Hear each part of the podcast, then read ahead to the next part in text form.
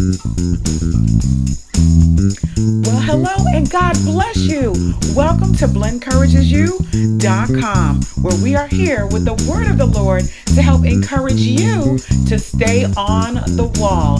My name is Blen, and I count it an honor and a privilege to be here with you on the 12th episode of our podcast. Well, what's coming up is we have been taking a look at who God says we are in our series, The Call According to His Purpose. So we're going to continue doing just that. So take an opportunity, everybody, to get your Bibles, your notebooks, something to write with, a snack, and settle on in. Blen Encourages You is coming to you with the call according to his purpose. That's what's coming up next. Right, family. Well, before we get into our study this week, let me go ahead and address the folks that are new to the podcast. So, listen, if you are new to the podcast and new to this series, if you haven't gotten a chance to listen to parts one and two, it's a good idea if you go and listen to those two parts first prior to listening to part number three. You can just head back out to blencouragesyou.com Go under series and specials, and you should see the podcast listed right there for your listening enjoyment. And you'll also see the notes as well. As a side note, you can also listen to the podcast on Stitcher Radio and iTunes. Then you can just loop back, check out part three, and go from there. Now, if you don't have time to go back to parts one and two, no problem whatsoever. Stay here and listen to part three, and then um, you can go back and check out parts one and two when you have some time.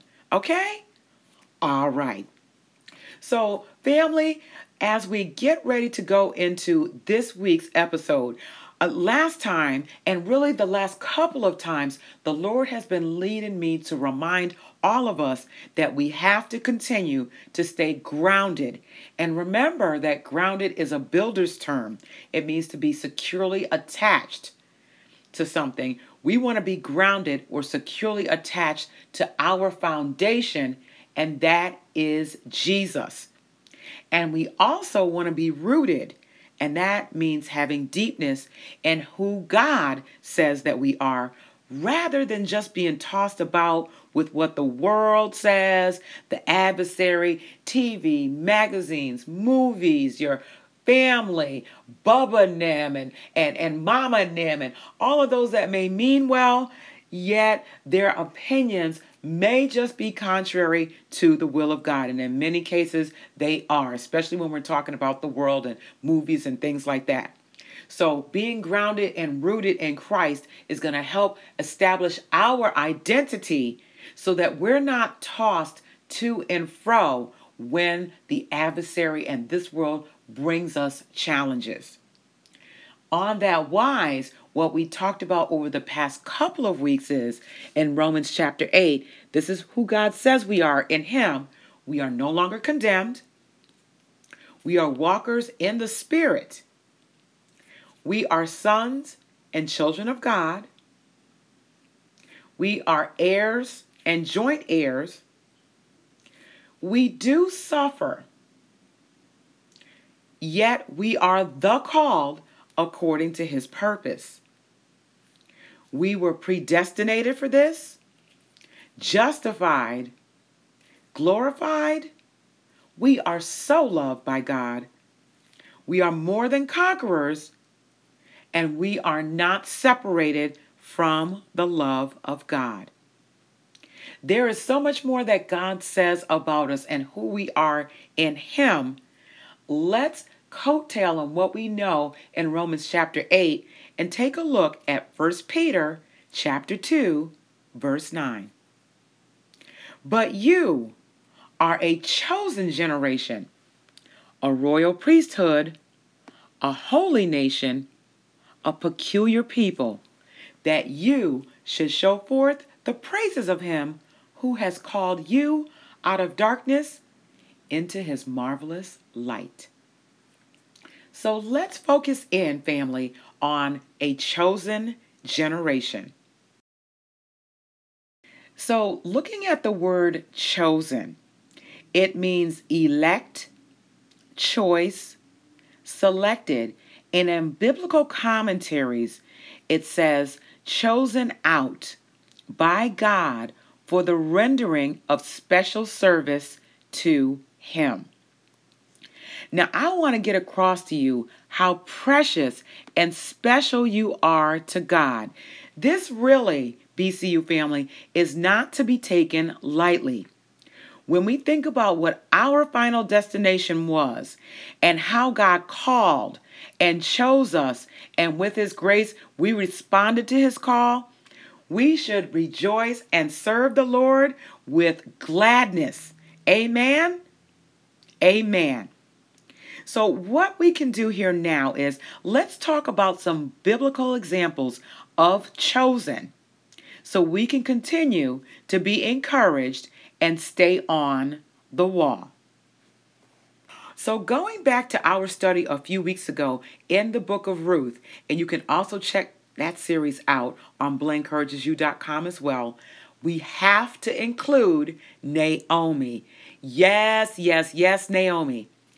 If we think back to Ruth chapter 1, after Naomi and her daughters in law, Ruth and Orpah, they all lost their husbands, Naomi decided to go back home to Bethlehem and urged her daughters in law to stay in their home birthplace of Moab to find rest with their new husbands. She was hoping that they would marry again.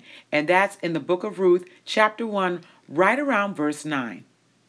While Orpah went back to her people and her gods with a small g, that's in verse 15 of that same chapter, where she would live comfortably and be back home with what was familiar. What Ruth did, she stayed with Naomi and the reason why is Ruth must have saw something in Naomi. She felt compelled to leave the comfort of her country, the familiarity of the worship that she knew, take on a mother-in-law, exchange certainty for uncertainty, face poverty and possible rejection and assault in a new land, all because Naomi lived in such a way that Ruth wanted to serve Naomi's God. And that's in verse 16 of Ruth chapter 1. And we know that God is the one and only true God. So Naomi, everyone, was chosen to bring this one soul out of the darkness of idol worship and into the marvelous light of one God. And think about that in accordance to us. Did we not trade the darkness uh, of what we used to live in, what was comfortable to us? Maybe for some of us it was the partying or the drinking or whatever ungodly behavior, the sin that we became accustomed to. And, and, and what we did was take on uncertainty, many of us, when we got saved, about what or who we would lose as friends and family, um, the poverty that might come about, whether it be financial or emotional, or again, rejection from friends and family, even the assaults from the enemy, because thank God, with the free will that He gave us, we made the decision to give our lives to Christ. So, similarly to what Ruth did, we did as well when we came over to the marvelous light of Christ. Who was your Naomi? Who was the person or persons that drew you to Christ because of the light of Christ in them? Who witnessed to you about the goodness of God and compelled you to come over unto the Lord's side? Think about that, and we also want to think about who we can be Naomi to in this dark world that we live in now. Amen? Amen. Ah, so let's continue to think about Naomi and look at her light, or her life rather, under the light of Romans 8, chapter 28.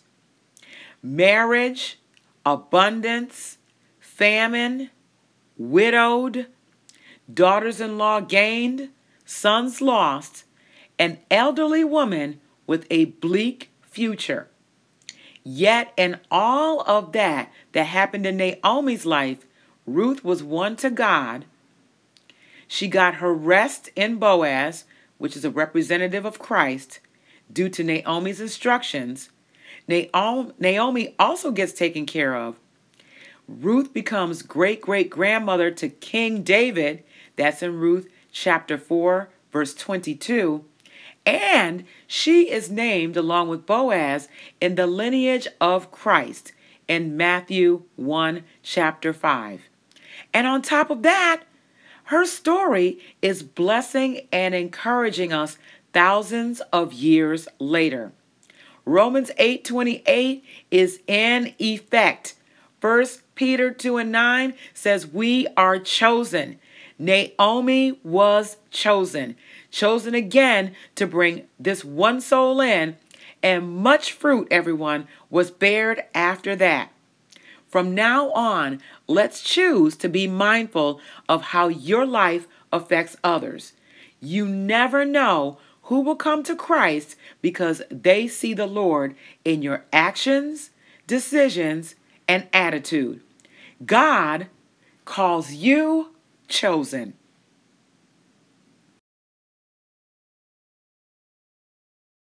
All right, next, God calls you equipped. And what we're going to do is take a look at a very familiar person from the Bible, Moses. I know that you all may know the story. Let's look at the backstory for those who feel like you might be too, quote unquote, inadequate to be used by God. Moses was actually supposed to be killed as a baby due to the Pharaoh's instruction to do so, as the Israelites were starting to outnumber the Egyptians. And that's in Exodus chapter 1. And we're going to go back to that in just a little bit. Moses had a very wise mother who arranged for her infant son to be put into a basket down by the river where Pharaoh's daughter would happen to be. And of course, the palace became Moses' home. And that's in Exodus chapter 2, verses 1 through 10. That's where you'll find the story. While Moses did grow up very privileged, he grew up in the palace, of course. At one point in time in his life, he did kill an Egyptian and was a fugitive for years. And as a fugitive, he settled down in Midian. And that's verses 11 through 15 in Exodus chapter 3. That also records that while he was tending sheep in the back of Mount Horeb, the mountain of God, Moses heard the voice of the Lord.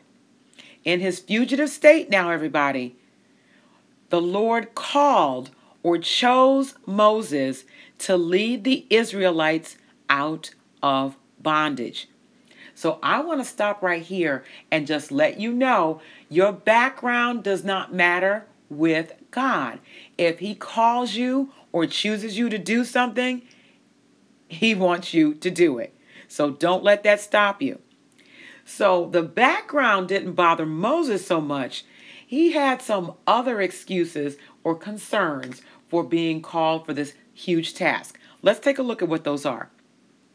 Exodus chapter 3, verse 11.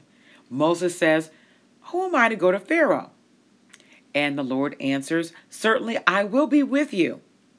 When you bring the people out of Egypt, you will serve me on the same mountain. Verse 13 says, Moses said, um, Well, who do I say you are? And what do I say when, when the people ask your name? God said to him, The God of your father sent me, and the I am that I am. Tell them that the I am sent you. This is my name forever and a memorial to all generations. The people will listen to you, Moses. The king's not going to let you go, but I will smite them with all my wonders. You will spoil or overtake the Egyptians. And again, that's Exodus chapter 3, verses 14 through 22. Let me stop right here. Who do we tell people God is in our lives? How do our actions, words, and thoughts line up with what God said? Are we bold enough to tell it or to live out loud? God called Moses and warned him that the king would not let them go, but God would smite them and the Israelites would get the victory. How many times has God called us to something? A ministry, witnessing, doing something for someone. He told us that it would be difficult, but still promised us the victory.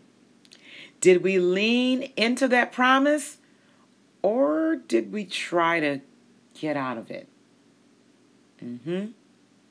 All right. Well, listen, Moses wasn't quite convinced, and he takes his uh, objections into the next chapter of Exodus, chapter 4.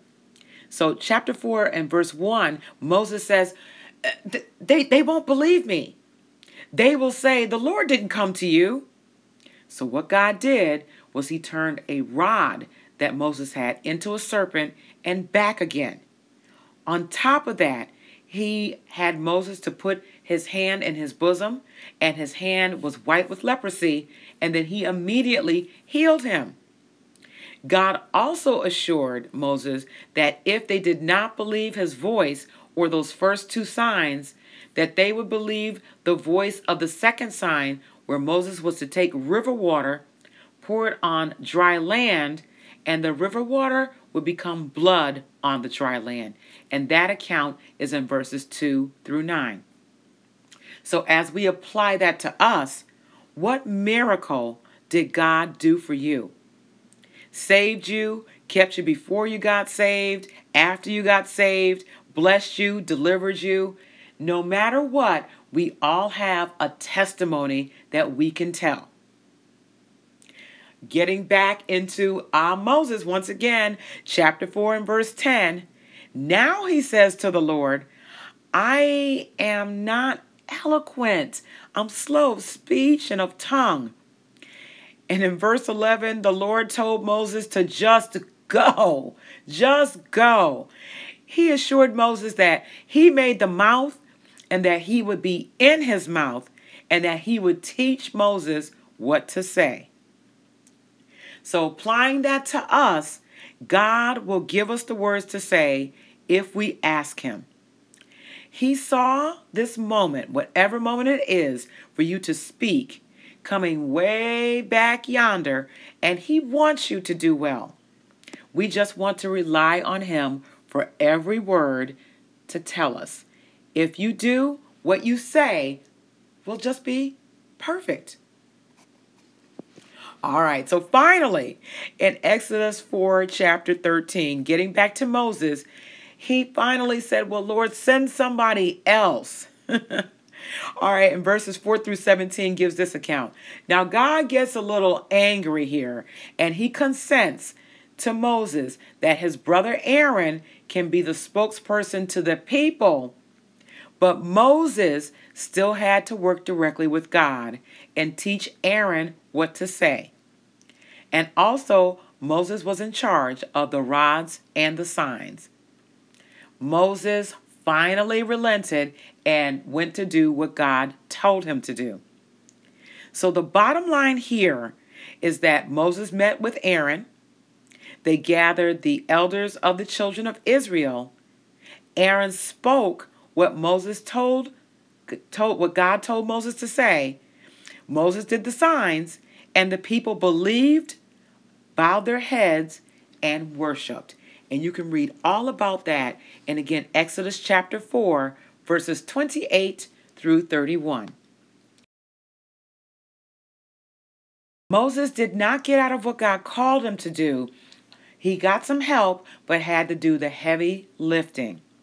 We can cry and pout and carry on and pray all day, but when God says, I chose you to do it, you will not get out of it. Ask me how I know. yes, it happened to me. So listen, God didn't save you for a decorative showpiece. He chose you to do something, whether it be teaching or preaching, ushering, cleaning, taking care of your family, witnessing, whatever it is, God chose you for it and He will equip you accordingly. God calls us equipped.